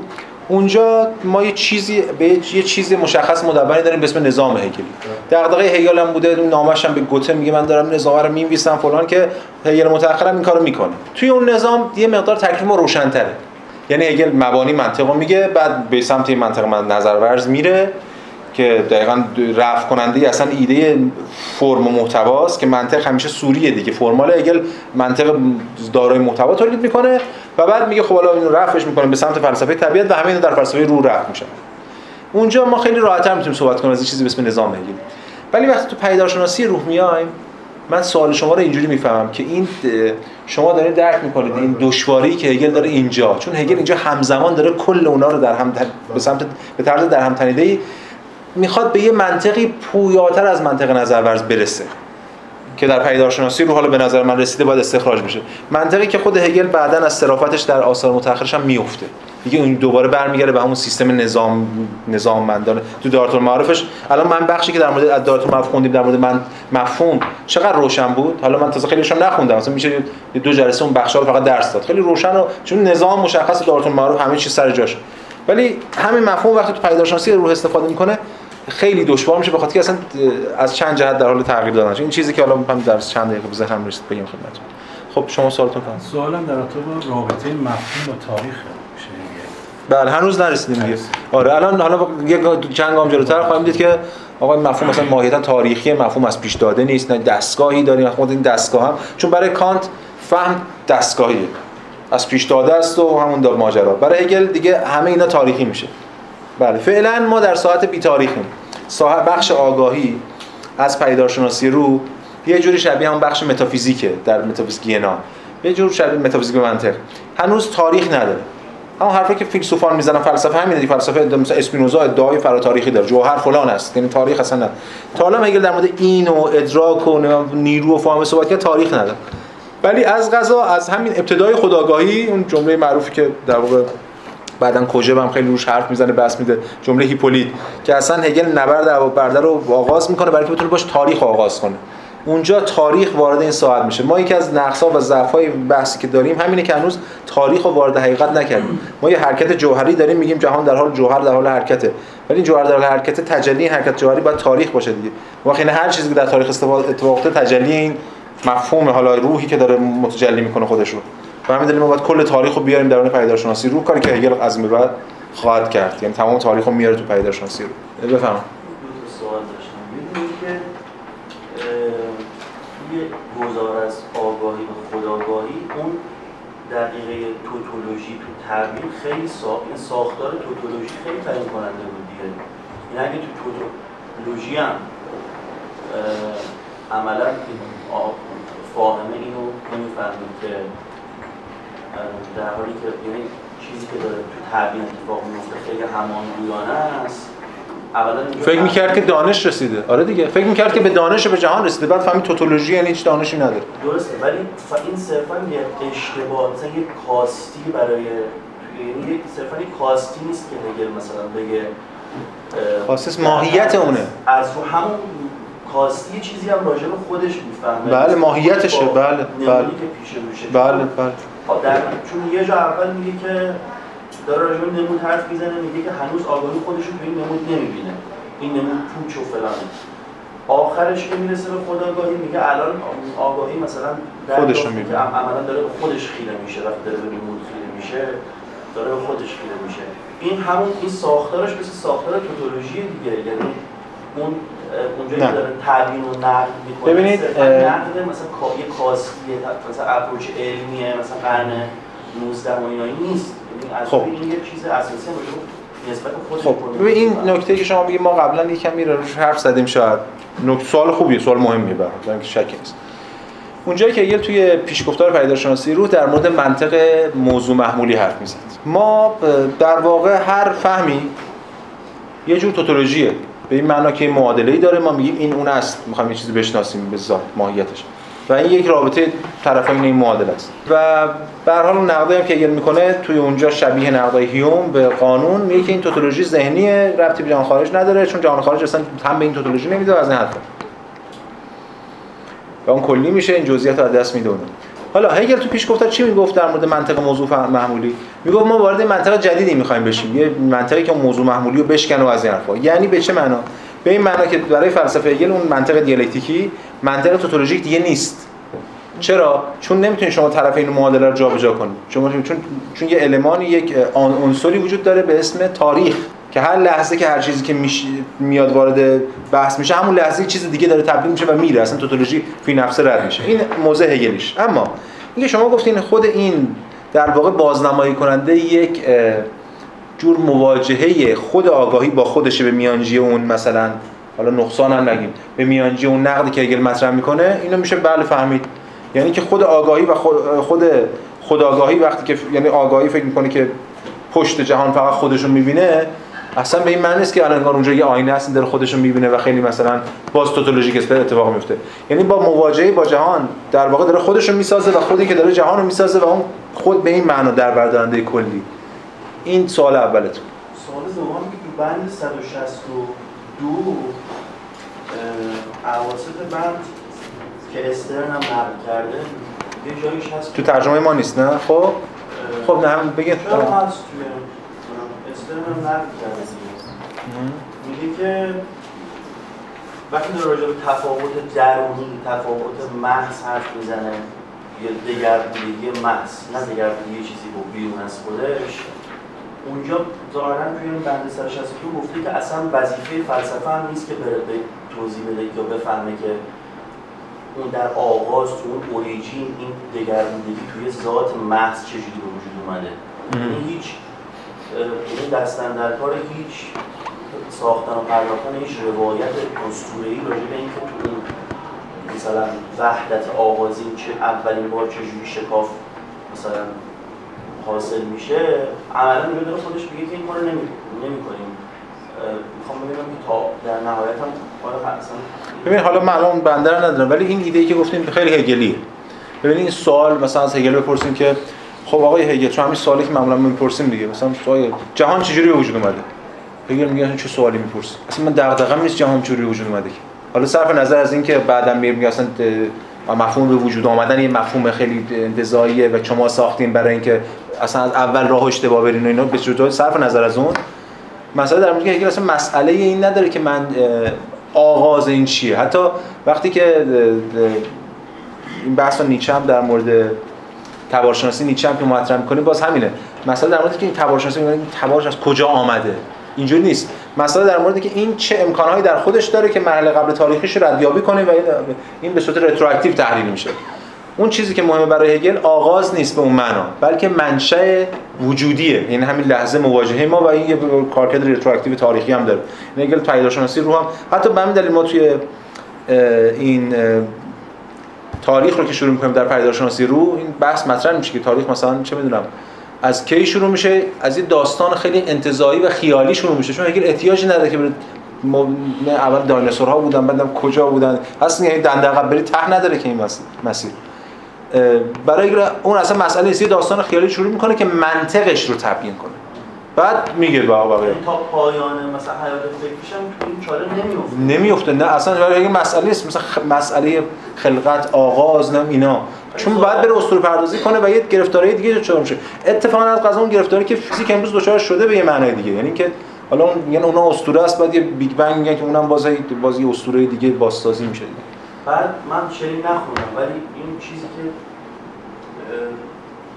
ژیژک نوشته مثلا مقاله اولش با یه ارجای به راجع مسیحیت راجع به شیرین یه ارجای میده. ظاهرا اون هم توی همچین چیزایی افتاده مثلا راجع به تجسد مثلا تو آموزه تجسد تو مسیحیت مثلا یه چیزی مثلا روایتی ساخته که مثلا ذات مثلا بیکران مثلا چیز ابدیت مثلا ساحت ملاله و تا این نزول نکنه و در مثلا امر متناقض خودشون نتیجه نکنه وارد عرصه زمانی نشه به فعلیت نمی‌رسه. ببین این سعی کرده می‌خوام ببینم اون بر تو رومانتیکا و اینا اونا ببینید یه نکته البته منم میام شلینگ خونده نیستم شلینگ خیلی مراتب مختلف بحث من اون ایده که شما میگید توی توی شلینگ متقدمی که با هگل بودن و مثل 1800 ایدالیسم استعلایی نوشتن اینا که خب نیست اصلا ایده شلینگ نیست. شلینگ می‌دونی چند مرحله داره. مرحله کتاب سال 1804 که کتاب فلسفه و دین رو می‌نویسه شروع میشه مرحله ای که بعدا ما میگیم شلینگ فلسفه وحدت و بعد فلسفه الهی و وحدت و اینا دیگه. مسئله شلینگ اونجا اینه که می‌خواد نامتناهی رو از منظر نامتناهی روایت کنه. هگل البته به این کارو داره می‌کنه. خب اما در نهایت برای شلینگ به مرور زمان به دلیل الهیاتی افراد از حیز انتفاع ساقط میشن. اما اتفاقی که به یه معنا شاید نزد اسپینوزا میفته اسپینوزا با conatus اون حفظ می‌کنه ولی تو شلینگ حل میشه. اما ایده که هگل هم نقد می‌کنه گاوها در سیاهن شبیه گاوها در سیاهن اشاره دقیقاً به کتاب 1804 شلینگ که اون بحث مطرح کرد. پس این که شما دارید میگید احتمالاً شلینگ متأخرتره. یه شلینگ کاملا با عرفان پیوند می‌خوره و حالا این ایده رو مطرح می‌کنه که حالا اونجا یک کسالت یا ملالتی داره نامتناهیت و بعد سعی می‌کنه از دل این نامت... ملال خارج بشه و بعد خودش رو بازسازی کنه. این ایده شبیهش هم می‌بره تو عرفان ما از بحث کنز المخفی و اینجور چیزا. که این گنجی بوده هیچ کی نمیشناخته اومده خودش خلق کرده برای اینکه یکی بشناسه اینو مثلا. برای اینو پیوند. تو هگل اینجوری نیست اصلا. چون بحث منشأ نداره که آقا این کجا چه اتفاقی افتاده فلان. هگل از میشه ثابت کرد که هر تلاشی برای ساختن یه روایت روایت به خواستگاه و اوریجین. به یه اسطوره پردازی تازه منجر میشه. میشه بشه که مثلا برهانی بله بله. بله یه بحث البته بحثی میطلبه. ما نباید همینجوری یک چیز کنیم یک حرف کلی بزنیم. ولی بله اون کتاب علیه ایدالیزم که آقای فرزو ترجمه کرده آدورنو نوشته. آره. در واقع آره علیه ایدالیسم نیست اصلا به این معنی که ما داریم. علیه فلسفه خواستگاست. اونجا آدورنو صورتبندی می‌کنه که چگونه هر خواستگاه پنداری هر تلاشی برای رسیدن به خواستگاه یا هر ایجاد در خواستگاهی برای ابتنای فلسفه روی اون نیازمند اسطوره سازی خود خواستگاه و صورت و منطق ناپذیری یا برهان ناپذیری خود اون میشه و به این معنی اسطوره است. اسطوره که میگه یعنی چی؟ هر داستانی که اسطوره یعنی مبنای منطقی نداره چون خود اصله. اون دیگه پشتش که مبنایی نداره. هگل دوچار اتفاق نمی یعنی دوچار این تناقض نمیشه. چون منطقش مثلا دیالکتیک رو خواستگاه استوار نیست. آغاز دیالکتیک همون جایی که اول داره می‌زنه به همین دلیل اصلا به اون معنا فلسفه خواستگاه نداره. اما این که ما بگیم هر خواستگاهی اسطوره‌ای نه من الان احساس کنم هم نظرم با شما ولی یه کمی چیز باید در موردش فکر کنه آدم مثلا یه لکچر جدایی میطلبه. حرف کلی نده بسیار اینم از این. یک نقل قولی می‌خوام بخونم. ببینید چون که دیگه نمی‌رسیم برگردیم به فیزیک بعد در ترم در واقع پیدارشناسی رو البته ما تو ترم جلسه چه دوم پاییز امسال احتمالا وارد بحث عقل مشاهدگر خواهیم شد و اونجا در مورد اون نقد هگل به علم مدرن هم صحبت خواهیم کرد. باز دوباره از یه منظر دیگه. Observing reason عقل مشاهده. اما به تا اونجایی که اینجا با هم دیگه پیش رفتیم ببینید من می‌خوام بگم یه سری اتفاقاتی افتاده با کانت و بعد هگل. حالا یکی دو تا ارجاع به کتابای خود فلسفه فیزیک و اینا میدم که در واقع کم تبیین کنیم این رو. ولی گزارش اتفاق چه, چه گزاری بوده؟ یک مشخصا بحث ما در مورد مکان. البته به زمان. ولی زمان بحثش پیچیده است. هگل هم زمان رو برداشته ارائه میده ازش که واقعا مبهمه و خیلی هنوز خیلی جا داریم در موردش صحبت کنیم. بحث هگل در مورد زمان دقیقا در فصل آخر کتابه. در مورد خود زمان حرف می‌زنه. در بخش دانش مطلق. جایی که واقعا هگل در مورد خود تاریخ خود زمان صحبت می‌کنه. و اونم خب خیلی بحث مفصل. ما اگه یه روز به اون برسیم حتما باید بیایم اینجا کوژر بگیم و بحث‌های فلسفه زمان رو مطرح کنیم. خیلی بحث جدی الان کار اون نداریم. فعلا در مورد مکان صحبت می‌کنیم چون برای ملموس تره که منظورمون چیه. چند در در فلسفه در نسبتش با فیزیک یک رویکردهای مختلفی نسبت به مکان مطرح بود. یکیش که تکلیف همه روشن مکان مطلق. همین الان عقل عرفی هم مردم هم اینجوری. که مکان یه چیز مطلقه همون طول و عرض و ارتفاع تا بی‌نهایت و مکان مطلق.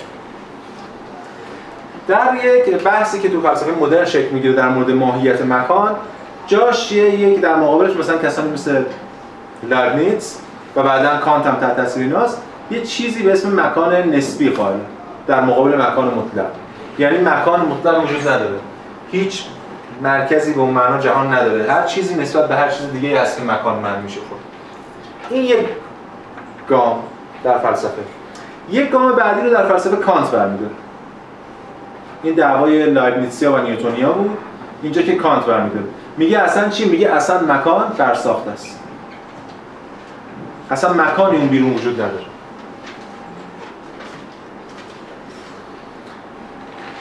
گامی که بعد از اون هگل برمیداره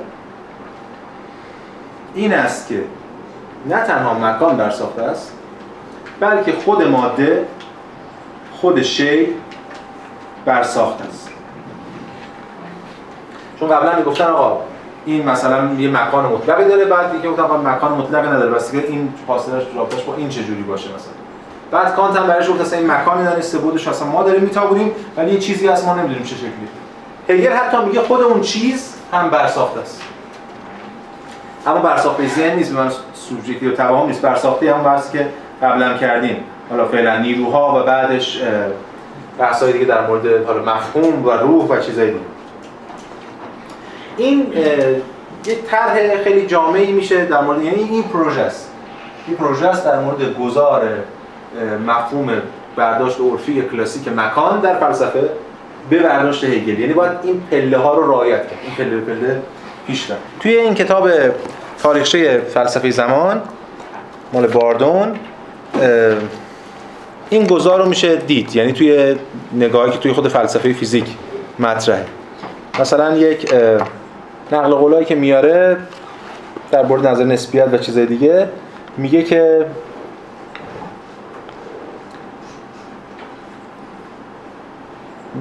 اصلا مفهوم ساعت حالا مفهوم زمان می‌خواد بگه هر چیزی حتی زمان هم در نسبت معنی میشه و در حقیقت هر دوی آنها در کن تشخیص دادن ساعت دیگر در اشتباهن حالا این مثالی می‌ذارم ما نمی‌خوایم وارد اون مثال بشیم که حتی این نسب... اینا نسبیه و بعد این جمله رو میگه که هیچ چشمانداز الهی قطعی وجود ندارد که به ما بگوید در خصوص سرعت مطلق یا اینکه ساعت ساعت چنده است چه کسی درست می‌کنه و چه کسی اشتباه می‌کند و بعد پایینترش میگه هیچ زمان مطلقی وجود ندارد که بخواد تند شود یا کند شود. تنها چیزی وجود دارد اندازه‌گیری من و شماست. پس در مورد زمان و مکان این بحث خیلی مفصل مطرحه که زمان و مکان نسبی و حتی یک گام فراتر بخوایم بریم. مثلا یک نقل قولی هم آورده اینجا از نرمین میگه که محل دوم که دیگه اینجا خیلی کانتی میشه. میگه که چون ها فیزیکدانای معاصرن دیگه اینا ابزارگران. چون توی فلسفه فیزیک وقتی ما از رئالیسم و ضد رئالیسم صحبت می‌کنیم اینا اون کتاب سمیروکشا بحث کرده یه فصل در موردش کتاب فلسفه علم سمیروکشا ما وقتی تو فلسفه فیزیک نمی‌دونم به حال یه فیزیکدان باید اینا رو بحث بحث کنه چرا چه چه چرا اینجوری میشه؟ ما وقتی در مورد رئالیسم و ضد رئالیسم صحبت می‌کنیم ضد رئالیست‌ها ایدالیست نیستن. مثلا من نمی‌دونم باید بپرسم. ما فلسفه ایدال فیزیک ایدالیستی با این شکلی که داریم الان صحبت می‌کنیم در موردش نداریم. نمی‌دونم درست میگم یا نه؟ نداریم بعد ولی وقتی که ضد رئالیسم صحبت می‌کنن ابزارگران. یعنی میگن آقا اون حقیقت شی نمیده ابزار ما داره به ما میده. یعنی باز ایدالیست نمیشن وارد ایدالیست میشه یه جور کانتی هن. در حد کانتی ایدالیست ابزارگرا حالا ببین که ابزارگرای ابزارگرای معاصر چی میگه؟ مکان و زمان. یا همون مکان زمان. ویژگی های جهانی که در آن زندگی می‌کنیم نیست. انگار کانت داره تو نقد عقل این حرف می‌زنه. بلکه مفاهیمی است که ما جعل می‌کنیم تا کمکمان کند بتوانیم رویدادهای کلاسیک را سازماندهی کنیم. انگاره های مثل بعد یا فاصله یا خمیدگی یا فلان فلان ویژگی های جهانی که در آن زندگی می‌کنیم نیستند. بلکه ویژگی های برساخت های انتزاعی هندسی است که ما آنها را جعل کرده ایم تا بتوانیم به یاری آنها رویدادها را سازماندهی کنیم. خب این دیگه کانتیه کام. من خیلی مثلا بوده تو آقای نیک خسال هم اینجا نشستن خیلی پروژه که داریم با هم دیگه که ما این فهم هگلی رو کجا می‌تونیم تو فیزیک دنبال کنیم؟ حتی تو فیزیک کوانتوم هم ما می‌بینیم که یه جایی دچار شینگاری یک سولبنگاری میشیم که نمی‌تونیم. ایشون من پیشنهاد کردن و خیلی پیشنهاد خوب سازنده ای بود. الان داریم بحث می‌کنیم و پیش میریم. در که اینو ما می‌تونیم توی نظریه میدانهای کوانتومی ببینیم. یک نقل مرجع من معرفی کردم ما نشستم خوندم. و حالا می‌بینیم این چقدر شبیه این ایده ها توی میدان های کوانتومی نظر میدان های کوانتومی. پیوند می‌خوره به اون گذار از کانت به هگل. ببینید این همون کتاب مروری بر مبانی مکانیک کلاسیکه. و اینو می‌خونم و بعد این نقل قولی می‌خونم از دوبروی که خب خیلی در واقع پی... می‌تونه بحث ما رو پیش ببره روشنگر باشه. میگه فلانی فلانی در سال 1929 یعنی در قرن 20 نشان دادند که ذرات مادی را می‌توان کوانتوم های میدان های مختلف در نظر گرفت. همانطور که فوتون کوانتوم میدان الکترومغناطیس است. در این دیدگاه برای هر ذره بنیادی یک میدان هست. یعنی آنها تا حد هویت های ثانوی تنزل داده میشن یعنی این حتی هویت ثانوی ریشش میگه که یک نیست اگه یادتون باشه ما تو همون جلسه ترم که لایبنیتس می‌گفتیم گفتیم اصطلاحی داره به اسم secondary matter ماده ثانوی که به ماده به جسم میگه ماده ثانوی. اولیه چیه؟ مونادها بودن که بازم مونادها مستقلن لایبنیتس هم باز مستقل می‌بینه مونادها. ولی اما توی هگل و اینا ما می‌تونیم اینو تبیین کنیم که بشه من اینا هویت های ثانوی واقعیت واقعیت های اصلی جهان یک عده میدان است. جای مفهوم نیرو که هگل بس میده جاش بذاره میدان.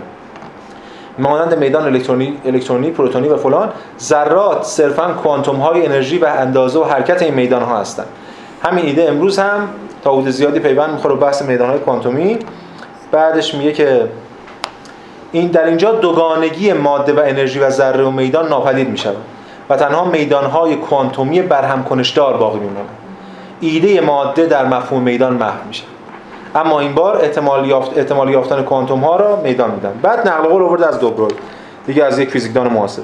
ماده ای که روی حواس ما تاثیر می‌گذارد صرفا تمرکز شدیدی در انرژی در یک ناحیه خیلی کوچک است.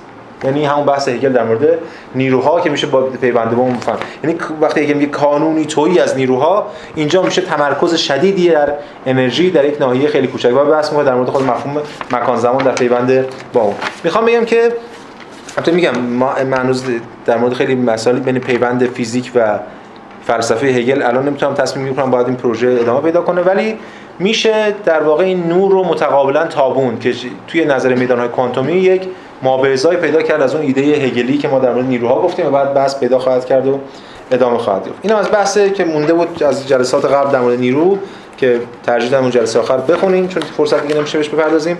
و اینکه ترم آینده ما می‌خوایم چیکار کنیم؟ ترم آینده بازم در 6 جلسه است به مبحث خداگاهی می‌رسیم. خداگاهی بحث خیلی یعنی مبحث خیلی دشواری نیست خیلی هم طولانی نیست. حجمش خیلی کم کم کتاب باید بشناسید چند مرحله داره؟ یعنی در واقع چهار مرحله داره. بخش اولش که اون در واقع نسبت دو خداگاهی. از همون ابتدا هگل دچار این توهم نمیشه که این خداگاهی از طریق اندیشیدن من به خودم. یعنی همین شیوهایی که توی خیلی موقع توی عرفان و اونم رو کرده عقیده میشه الان تو روانشناسی پست مدرن هم که زیاده. یعنی تا میگیم جهان چیزی نیست جز خود من اون وقت من میشم و جهان من در خودم جهانم بسازم و این بازیشون میشه. اگر همون اول میاد گوش خداگاهی می‌کشه یه خداگاهی دیگه مثل خودش می‌ذاره جلوش دعوا می‌کنن لطو پار می‌کنن همدیگه تا بمیرن. این نبر تا پای جام بشه. همونجا تنش اجتماعی سیاسی خودش رو وارد بحث می‌کنه. جلوگیری از توهم این بخش دو خداگاهی که بعد پیوند می‌خوره با نبرد ارباب و برده یا هم خدایگان و بنده بخش اصلی ترم آینده ماست. یعنی فکر کنم نصف ترم ما رو یعنی سه جلسه رو در بر چون دلالت های سیاسی روانکاوانه نمی‌دونم اقتصادی همه چی داره این برای من مهمترین بخش اینه چون خیلی مهمه با تبعاتش ولی ما بقیه بخشا هم سعی می‌کنیم هر کدوم یک جلسه بهشون بپردازیم. یعنی رواقیگری شکاکیت و شاید این هم که چیز خاصی است مهمتر از همه بین این ستا آگاهی ناشاد در واقع احتمالاً مسیحی دیگه. حالا یه نمیگه نگاه داره مسیحیت قرون اینجا چون وارد تاریخ شدیم تاریخ میشیم و یونان رو پشت سر می‌ذاریم و قرون وسطا رو پشت سر می‌ذاریم. این بخش رو سعی می‌کنیم بخش تاریخیش هم مد نظر قرار بدیم سیر استدلالیش هم مد نظر قرار بدیم. و آماده بشیم برای اینکه بعد وارد به عقل مدرن بشیم که دیگه مرحله عقله که مال ترم پاییز ماست. پس برنامه ما برای ترم آینده این است تمرکز اصلی سه جلسه روی این بخش خودآگاهی پیوندش با ارباب برده و میل و مفهوم میل و مفهوم نبرد. و مهمترین مفهوم و کلیدترین مفهوم اینجا یعنی مفهوم بازشناسی یا recognition Anerkennung که بهش می‌پردازیم و بعد باقیش هم میایم مسیر رو هر کدوم از احتمال یه جلسه یا شاید این بخش آگاهی ناشد این مقدار بیشتر اینو کمتر. سعی می‌کنیم که تا اینجا تا آخر آگاهی ناشد یعنی تا آخر قرون وسطا به معنای آگاهی ناشد مسیحی پیش بریم. این مسیری که در واقع ترم آینده 6 جلسه تابستان در پیش خواهیم. احتمالاً از هفته آخر تیر شروع می‌کنیم کلاس‌ها رو. بستگی داره به برنامه‌های من چی میشه. حالا اطلاع رسانی خواهد شد. خب سوال؟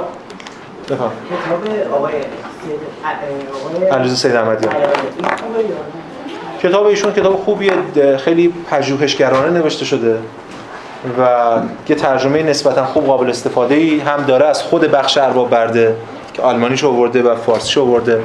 حالا علاوه ایرادای زیادی هم که 100 مورد ایراد هم مثلا چند سال آقای گرفته ولی قابل استفاده است. اونا خب بحثای دیگه ای هست پشتش. همه اینا رو بذاریم کنار. ایشون سنت های تفسیری پژوه... تفسیری و پژوهشی فرانسوی زبان رو کامل دیده و همه اینا رو برده کتاب. این کتاب خیلی کتاب ارزشمندی اما متافیزیک نیست. فلسفه نیست. پس سنت های پژوهشگر جمع کرده آورده فلان رو تحلیل کرده. قابل استفاده است. من خودم این کتاب ارجاع میدم. شما بخونید خوبه. فلسفه نیست. فلسفه یعنی کسی از ساعت متافیزیک وارد بحث بشه نشده ایشون. آره. اون حرفایی که آقای دکتر طباطبایی در مورد کتاب زده اصلا بذارین کنار. برای اولین بار در تاریخ نوری تابیده این کتاب اینا اونا نیست. ولی کتاب خوبیه چون زحمت کشیده واقعا. سوال خسته نباشید.